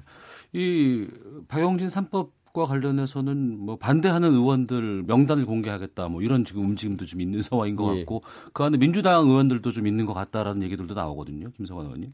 네. 우리 최의배 의원님 말씀하신 대로 이게 이제 사립 유치원이 사실상 사립 유아 학교처럼 운영되다가 네. 거기에 어, 학부모 비용 외에 누리과정 등등을 통해서 이제 국민의 세금이 들어가기 시작하고 사실상 이번 과정을 거치면서 어, 소위 유아교육 단계가 사실상 공교육으로 전환되는 과정에서 오는 이제 사회적 마찰 같은 거죠. 네. 아시겠지만 지금 사립 중학교나 사립 고등학교도 굉장히 많잖아요. 그렇지만 그런 데에서 이렇게 막 회계를 어, 부정하게 운영하거나 이런 일이 없잖아요. 예. 사립이긴 하지만 사실상 공적으로 운영되고 있는 어, 기관들이 많은데 이제 음. 유치원도 이제 그런 단계로 넘어가는 과정에 있어서의 과거의 관행과 음. 새로운 변화 과정에 갈등이 있는 것이니만큼 그 갈등들이 잘 조율이 되면서 궁극적으로는 우리 부모들이 이 아끼는 자녀들이 유아교육을 잘 받을 수 있도록 하는데 여야가 합심해서 하면 좋을 텐데 유감스럽게도 지금 자유한국당에서 법안도 안 내면서 법안 나올 때까지 기다리라고 시간 끌기 하지요. 음. 또 뭐 다른 뭐 어린이집하고 비교하면서 물타기 하지요. 이런 것 때문에 어, 국민들이 많이 걱정하는 것 같습니다. 네. 이걸 빨리 마무리해서 어, 유아교육이 사실상 공교육으로 전환되는 시기가 앞당겨지면 좋겠다고 생각합니다. 네, 어떤 이슈가 터지고 뉴스로 나오게 되면 많은 관심들이 집중되다가 네. 이것을 처리하는 것은 이제 국회에서 이제 법적으로 이것을 바꿀 수 있는 권한을 행사를 해줘야 되는데 그 시간이 좀 걸리고 시간 지나고 나면 다시 그냥 애초에 그러한 분노는 없어지고 흐지부지 정리되는 경우가 좀 많이 바, 바, 있었어요. 예, 예. 이번에 음주운전 처벌 강화하기로 한 이른바 그 윤창호법도 지금 그런 부분이 아닌가 싶은데 윤창호 씨 친구들이 이 음주운전 처벌 강화법이 국회를 거치면서 많이 약해졌다 이렇게 일침을 날리기도 했습니다. 예. 이 부분에 대해서도 좀 두 분께 간단히 말씀 듣겠는데 최의배 의원님 말씀해 예. 주시죠. 어, 지금 뭐 무엇보다도 윤창호법은 이제 저희 당의 하태경 의원님께서 주도적으로 이제 지금 추진을 했고요. 네.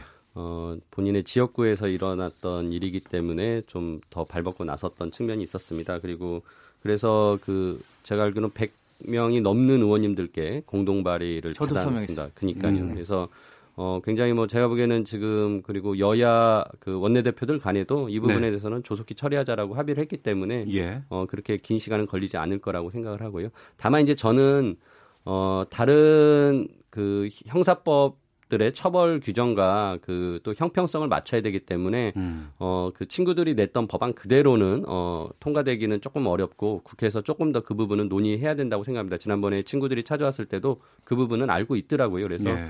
어, 적절히 그런 부분은 조정을 해야 될 것이고요. 무엇보다도 저는 근데 이제 법을 아무리 강하게 만들어놔도 이거를 최종적으로 판단해주는 법원이 음. 약하게 하면 안 됩니다. 그래서 제가 국감 때도 지적을 했는데 이 음주운전에 대해서 그 법원이 양형 기준을 가지고 있습니다. 근데 사망하는 경우에는 최대 삼 년 이하의 징역이에요. 그러니까 법은 일 년 이상의 징역이기 때문에 어, 한도가 없습니다. 얼마든지 과도, 어, 저기, 과하게, 어, 엄중하게 책임을 물을 수 있는데 막상 양형 기준은 삼 년 이하의 징역만 되어 있기 때문에 제가 그 양형 기준 빨리 네. 현실에 맞게 바꿔야 된다고 얘기했고 법원도 그 부분 검토한다고 했거든요. 그래서 음. 어, 국회에서는 법을 잘 개정을 하고 또 법, 대법원에서는 양형 기준을 또 잘 개정을 해서 네. 앞으로 이렇게 음주운전이 정말 살인행위라는 경각심을 가지고 국민들이 모두 조심하는 어, 그렇게 되도록 분위기를 만들어야겠습니다. 예, 김성환 의원께서도 사인하셨고요. 예, 저도 이제 사인을 했, 했, 했습니다. 그 모두의 이제 지난 구 일날 사고 난 지 사십구 일 만에 윤창호 예. 씨가 이제 사망을 했잖아요. 먼저 그 유가족들, 그 친구분들한테 정말로 어, 조의를 표하는 바이고요. 그 친구분들이 에, 국회를 거치면서 법이 많이 약화됐다 이렇게 얘기를 하는데 그 내용이 어, 어, 일종의 살인죄에 해당이 되면 최고 사형까지 할 수 있도록 하자고 하는 내용이 조금 약화된 것에 대한 문제제기를 하는 것 같아요. 음. 그런데 지금 이 사회적 분위기가 음주운전은 도로 위에 살인행위다라고 네네. 하는 그 취지까지 약화된 것은 아닙니다. 아니죠. 다만 그것을 예. 살인죄까지 적용하는 게 맞겠냐, 그러니까 음. 사형까지 하는 게 맞겠냐에 대한 그 양형의 기준에 대해서 약간 이제 어, 국회에서 조금 다듬자 이런 취지이기 때문에 그 윤창호 씨의 친구분들이 이 안타까워하고 많은 국민들이 안타까워하는 대목들은 어, 법에서 충분히 이제 담도록 하고 말씀하신 대로 어, 최종적으로 법원에서 판결할 때도 적절하게 반영이 돼야 될 텐데 그 와중에 또 우리 이 동료 국회의원이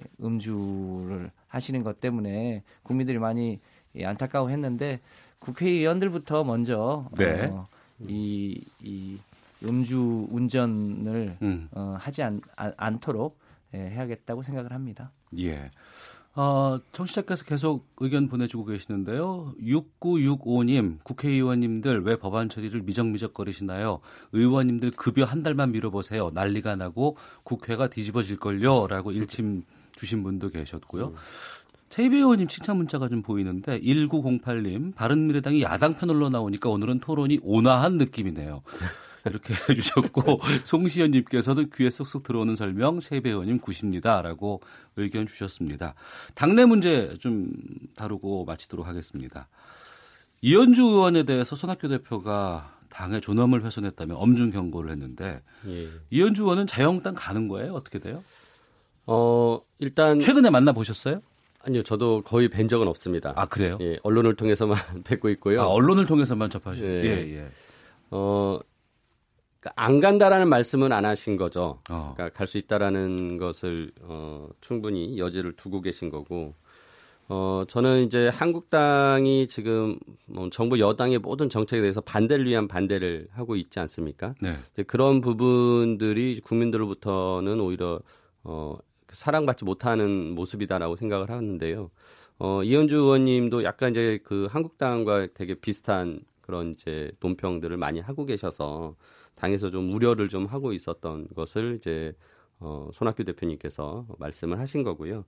어, 아무래도 이제 바른미래당의 그 정체성 우리가 가야 할 길은 어, 합리적인 개혁, 그 다음에 민생, 뭐 그다음에 이제 실용 이런 것들을 저희가 추구를 하고 있는데 어, 그래서 어떻게 보면 한국당과 달리 반대를 위한 반대가 아니라 우리는 협치도 우선을 하고. 어, 항상 일하는 국회, 생산적인 국회를 만들려고 노력을 하고 있습니다. 이제 그런 면에서 우리 이현주 의원님도 어, 좀 같이 그 우리 당에서 추구하는 방향을 같이 해주시면 좋겠다라는 취지로 어, 말씀을 드린 겁니다. 바른미래당의 지역위원장을 신청을 해놓은 상황이죠. 예, 지금 뭐 본인 지역구인 이제 광명에 네. 어, 그 의원이시니까 당연히 광명에 또 지역위원장 신청을 하셨죠. 예. 어, 그리고 이제 부산 영도 얘기가 나오고 있는 거고. 뭐 언론에서는 이제 부산 영도에 김무성 전 대표께서 이제 불출마 선언을 했기 때문에 비어 있으니까 네. 이제 거기가 본인이 또 그 지역에서 자란 곳입니다. 그래서 거기를 자주 가신다는 뭐. 얘기와 출마 가능성에 대해서 얘기하는 것 같습니다. 마지막으로 보신 건 언제셨어요? 아, 지난주 주총에는 의총 아, 때 오시긴 했는데 네. 뭐 개인적으로 요즘 사적인 만남을 안 했다는 말씀입니다. 아, 알겠습니다. 예. 예. 이해찬 더불어민주당 대표 모시기 참 힘들거든요. 저희 여러 시사 프로그램 쪽에서 네. 좀처럼 이렇게 모습을 잘 드러내시지 않는 분인데 개인 홍보는 잘 안 하시고 계시죠. 예, 예. 네. 근데 유튜브 채널에서 그 앞으로 사생활 노출이 많이 될 것 같다 이렇게 말씀하시고. 땅콩 먹방 티저 영상을 공개하셨어요? 그 우리 당에서 이제 유튜브 채널 이제 씀 그러니까 네. 뭐 쓰인다, 쓰다, 쓰임새가 있다 이런 뜻이 뜻을 갖고 있는 어, 유튜브 어, 어, 채널 씀을 이제 어, 개국을 했는데요. 네. 그 개국할 때 그 개국 준비하는 팀이 음. 어, 대표 일정을 따라다니면서 대표가 네. 어, 어디 지방 내려가는데 음. 땅콩 먹는 걸 찍어서 본인 의사가 관계없이 아마 냈던 아, 아. 것 같습니다. 예, 예. 뭐 아시다시피 지금 이제 소셜 미디어가 굉장히 다양화되고 있잖아요. 아, 그럼요. 팟캐스트도 예. 있고 뭐 트위터도 있고 페이스북도 있고 다양한 어, 소셜 미디어 채널이 늘어나고 있는데 음. 이제 최근에 유튜브 동영상에 대한 어, 시청도 많이 늘어나고 있어서 우리 어. 당도 그런 사회적 변화에 맞춰서 예. 어, 유튜브 채널을 통해서 다양한 이, 이 뉴스를 전하는데 특히 예. 이제 최근에 소위 가짜 뉴스가 유튜브를 통해서 많이 노출이 되고 있어서 예, 예, 우리 당은 좀 진짜 뉴스를 재미있게 전달해 보자는 어. 취지로 이제 막 시작을 했습니다. 예. 어, 지금은 뭐 아직 에, 이, 이 뭐랄까 클릭수가 많지는 않습니다만 음. 장차 진짜 뉴스를 전달하는 굉장히 좋은 매체가 될 거라고. 생각합니다. 알겠습니다. 자, 케이비에스 라디오 오태훈의 시사본부 더불어민주당 김성환 의원, 바른미래당 최의배 의원과 함께 정치화투 진행을 했습니다. 두 분 말씀 잘 들었고요.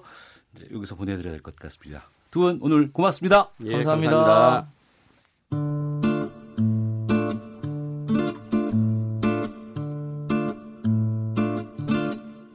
오태훈의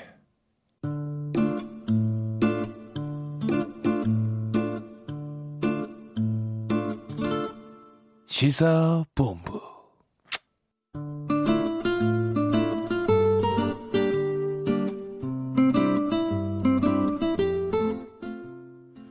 방탄소년단이 반일 활동을 했다는 일본 매체 보도로 방탄소년단의 일본 방송 출연이 줄줄이 취소됐습니다. 그럼에도 불구하고 방탄소년단의 일본에서의 인기는 더욱더 뜨거워졌다고 하는데 어, 일본의 혐 한류에 대해서 좀 짚어보도록 하죠. 하재근 문화평론가와 함께하겠습니다. 어서 오십시오. 네, 안녕하세요. 예. 먼저 방탄소년단에 대해서 일본 측이 반발하는 게 티셔츠 때문이었다고요? 어, 그게 이제 지금 당장 표면적으로 구실로 삼은 것은 그것인데 네. 그러니까 지민 씨가 우리나라 광복절을 기념하는 티셔츠를 입은 걸 가지고 반일 활동이다, 어. 뭐 반일 그룹이다 이러면서 일차적으로 이제 문제를 삼은 건데 네. 거기에 대해서는 이제 뭐 여러 가지 원인 그 티셔츠가 요번에 입은 것이 아니라 작년에 입었던 거거든요. 아. 그러니까 왜 지금 그걸 문제를 삼느냐? 예. 그러니까 그것은 하나의 구실일 뿐이다. 어. 여러 가지 원인이 있을 것으로 보이는데 네. 일단 그 한류가 그동안 일본에서 소강 상태였다가 최근에 다시 또 삼 차 부흥기를 맞는 것이 아니냐. 예, 예. 그 그럴 정도로 활성화되면서 방탄소년단하고 트와이스가 지금 선봉장인데 음. 거기에 대해서 일본 우익이 굉장히 경계심을 가지다가 네. 이번에 방탄소년단을 저격한 것이 아니냐. 어.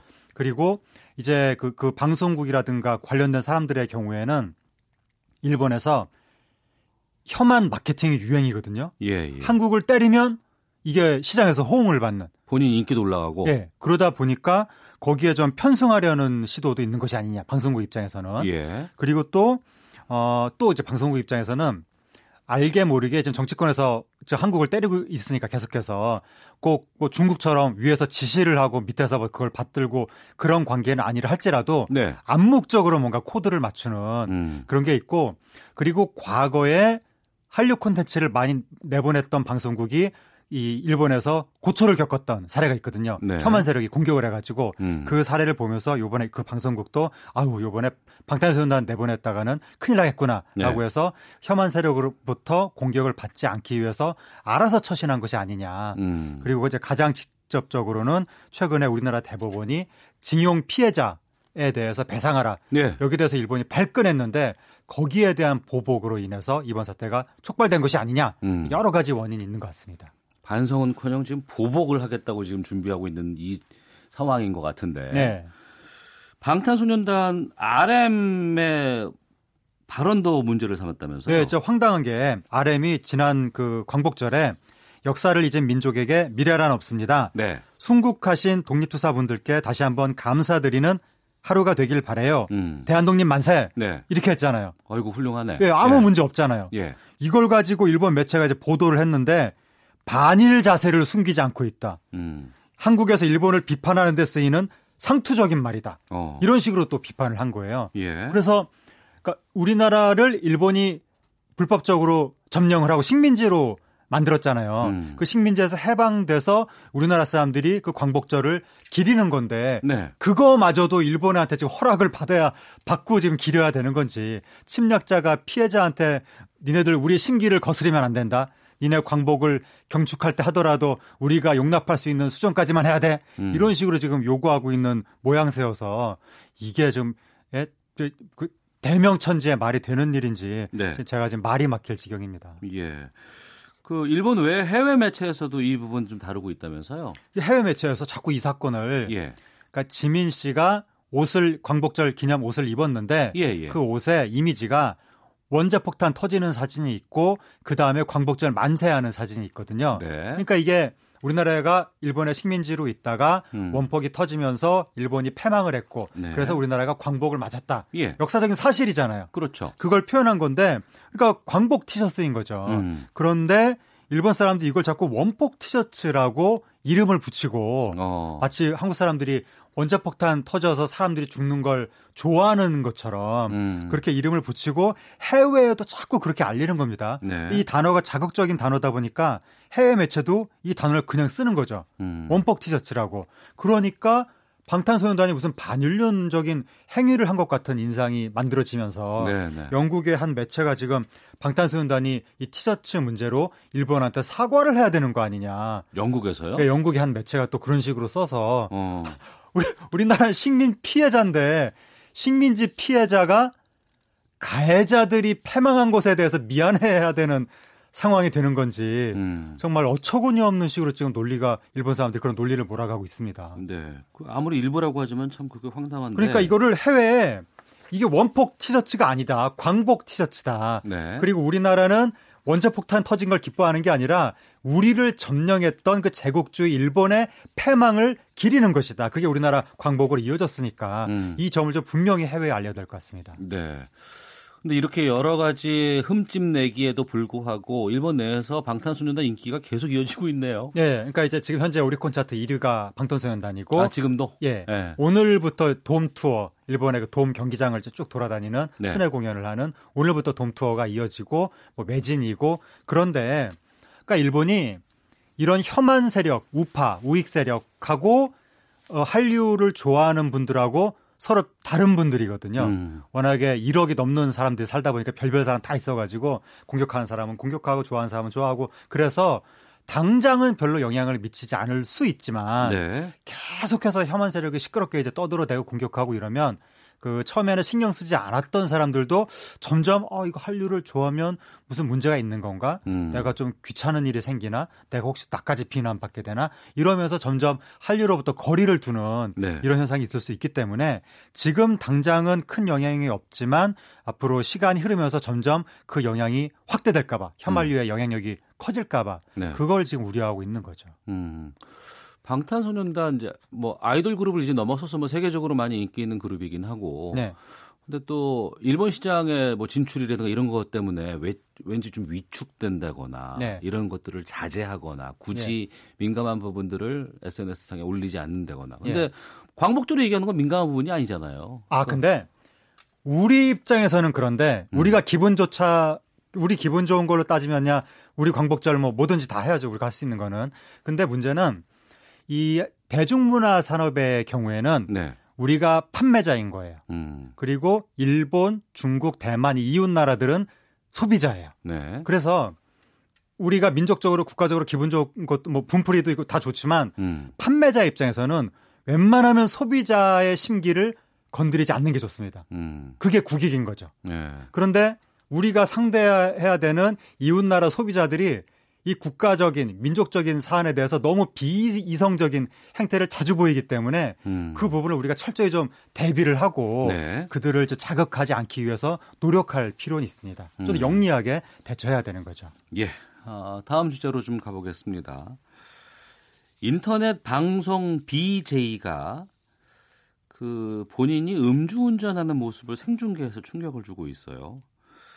음주운전을 생방으로 공개를 했다고요? 예, 이달 오전, 아, 이달 이 일 오전에 아침 이제 여덟 시 정도에 예. 그 한 이십 대 여성 인터넷 방송하는 분이 그 인터넷 방송을 하면서 술집에서부터 그 주변에 모텔 한 칠백 미터 되는 거리인데 네. 그걸 술집에서 나와서 자동차를 타고 운전하는 것까지 다 그냥 생방송으로 보여줬답니다. 오. 그래가지고 시청자들이 이제 깜짝 놀라가지고 예, 예. 이거 음주운전 아니냐. 음. 그래서 경찰에 신고를 한 건데 네. 지금 이 인터넷 방송하는 사람이 어디 갔는지는 모르는 거죠. 어. 그래서 이제 사람들이 신고를 어떻게 했냐면 그 화면에 강남구청역이 보이더라. 예, 예. 그리고 자동차가 무슨 무슨 차종에 무슨 색깔이더라. 어. 그것만 딱 신고를 한 거예요. 예, 예. 그래서 경찰이 출동을 해가지고 그 인근 모텔을 다 뒤져서 어. 그 차종이 사, 그 차가 보이면 손을 대본 거죠. 음... 뜨끈뜨끈한 차를 골라가지고 지금 막 세워진, 거지, 예, 세워진 예, 예. 거니까 어. 그래가지고 그 모텔이었거든요. 이게 예. 뜨끈뜨끈한 차에 위로 올라가서 모텔을 뒤져가지고 검거했습니다. 음, 그러니까 본인이 음주운전을 한 거를 찍었고 나중에 올린 것도 아니고 예. 생방송 중에 자기가 예. 방송을 진행하면서 나 지금 술 먹고 운전하고 있어요라는 걸 다 공개했다는 예. 거 아니에요? 술집에서부터 밖에 나가서 자동차 운전하고 모텔로 가는 그 어. 모든 그 이, 이 과정을 다 생방송을 했다는 거죠. 이런 일을 왜 해요? 그러니까 이, 이해가 안 되는데 예. 일단 추정을 해보면 그 그분의 속사정은 제가 알 수가 없는데 음. 추정을 해보면 그 남들한테 인터넷에서 뭔가를 자꾸 할, 하면 네. 주목받고 싶은 욕구가 있거든요. 음. 뭐 인터넷에 게시글을 올린다든지 방송을 한다든지 그럴 때 네. 주목받으려면 좀 어, 이 이상한 행동, 음. 자극적인 행동, 네. 일탈적인 행동 이런 음. 걸 해야 주목을 받게 되거든요. 예, 예. 그래서 주목받으려는 행동이 하나가 있을 수 있고 음. 또 하나가 인터넷 방송이 철저하게 그 이 시청자 수에 의해서 수익이 좌우되기 때문에 네. 보다 많은 사람들을 끌어들여서 돈을 벌기 위해서 일부러 이런 자극적인 행동을 했을 가능성도 제가 입은 입고 그랬다는 건 아니지만 음. 일반적으로 보면 인터넷 방송에서 그런 일들이 요즘에 많이 나타나고 있습니다. 예. 그러니까 글쎄요. 아무리 자극적으로 해서 사람들을 끌어모은다고 해도 네. 그 사회적으로 용납될 수 있는 부분에 한도가 있지 않겠습니까? 네. 근데 그걸 뛰어넘어서까지 이렇게 하고자 하는 것이 단순히 수익 때문일까라는 생각이 들기도 하고 네. 한번 이렇게 이름을 좀 알려서 악명이라도 네. 그렇게 해서 본인의 좀 이렇게 이미지를 많이 알리고자 하는 그런 잘못된 욕구가 좀 있는 게 아닌가 싶기도 하거든요. 예, 그런 욕구는 당연히 있고 아까 어. 제가 그 주목받으려는 욕구가 있다고 말씀드렸는데 당연히 유명해지고 싶은 욕구가 있을 것으로 추정이 되고 예. 아, 요즘에 이제 국내 인터넷 방송에서 이름을 떨치게 되면 네. 유튜브로 또 나갈 수가 있잖아요. 아. 예, 유튜브로 나가서 이제 유명한 사람은 구독자를 금방 모으게 되는데 예. 구독자 수가 뭐 몇십만 명, 뭐 백만 명, 이백만 명 이렇게 되면 연소득이 십억이 넘어갈 수가 있기 때문에 아 연소득이 십억까지 네. 넘어갈 수 있어요? 웬만한 연예인보다 더 낫습니다. 아주 어. 스타급 연예인보다는 못하지만 예, 그냥 예. 일반적인 연예인보다는 어. 그러다 보니까 거의 이거는 뭐 모든 걸 다 무시하고 오로지 이름을 알리겠다 그거 음. 하나 그게 결과적으로 수입하고 연결되니까 네. 그리고 또 하나는 뭔가 이, 이 준법 의식이라든가 그 이 뭐 어떤 사회적인 제도를 지켜야 된다는 의식 자체가 너무 희박한 것이 아니냐. 음. 이번에 문제가 된 게 음주운전인데 네. 이게 그렇게 심각한 잘못이다.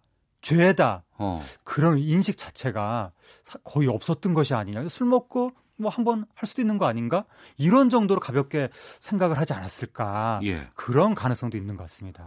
그런데 걱정은요. 지금 아주 어린 아이들도 네. 제일 처음에 유튜브를 많이 접속을 해요. 네. 그 뽀로로를 보기도 하고 네. 그다음에는 또 여러 가지 또 뭐 이렇게 장난감 같은 거 예전에 뭐 캐리 언니 뭐 이런 거 얘기도 막 있었고 했는데 이렇게 유튜브를 쉽게 우리 학생들 어린이들이 접하고 있는데 네. 그 유튜브 안에서 이런 수익 구조 때문에 잘못된 것이 많이 확산되고 파장도 일어나고 예. 이 부분은 우리가 좀 좀 완화시키도록 제어, 예. 제어까지는 아니더라도 무슨 장치는 필요할 것 같다는 생각이 들거든요. 그러니까 제 생각에는 뭔가 특단의 조치가 필요한 것이 아닌가. 음. 왜냐하면 기존 방송은 엄청난 규제를 받습니다. 예. 이게 사회에 공적인 영향력이 있기 때문에. 음. 근데 이제 젊은이들 사이에서는 유튜브가 기존 방송 이상으로 지금 영, 큰 영향을 그러니까요. 미치고 있거든요. 예, 예. 근데 유튜브는 방송이 아니라 유튜브뿐만 아니라 그 인터넷 방송은 기존 방송 정식 방송이 아니라고 규제의 사각지대에 있는 거예요. 어. 그러니까 거기에 대해서도 이게 지금 사회적 파급력이 너무 크니까 음. 지금 애들이 초등학생 애들이 지금 그 무슨 몰카를 찍는다고 유튜브에 올린다고 지금 그런 거 유행한다는 얘기까지 나오는 마당이기 때문에 네. 심각한 사회 문제로 생각해서 근데 이거를 규제한다 그러면 또 표현의 자유를 억압한다고 자꾸 정치권에서 뭐라고 하니까 문제가 있는 것 같습니다. 예, 이 부분 좀 저희가 좀 조만간 짚어보도록 하겠습니다. 지금까지 하재근 문화평론가와 함께했습니다. 말씀 고맙습니다. 감사합니다. 예, 시사본부의 오태훈이었습니다. 내일 오후 열두 시 이십 분에 다시 인사드리겠습니다. 안녕히 계십시오.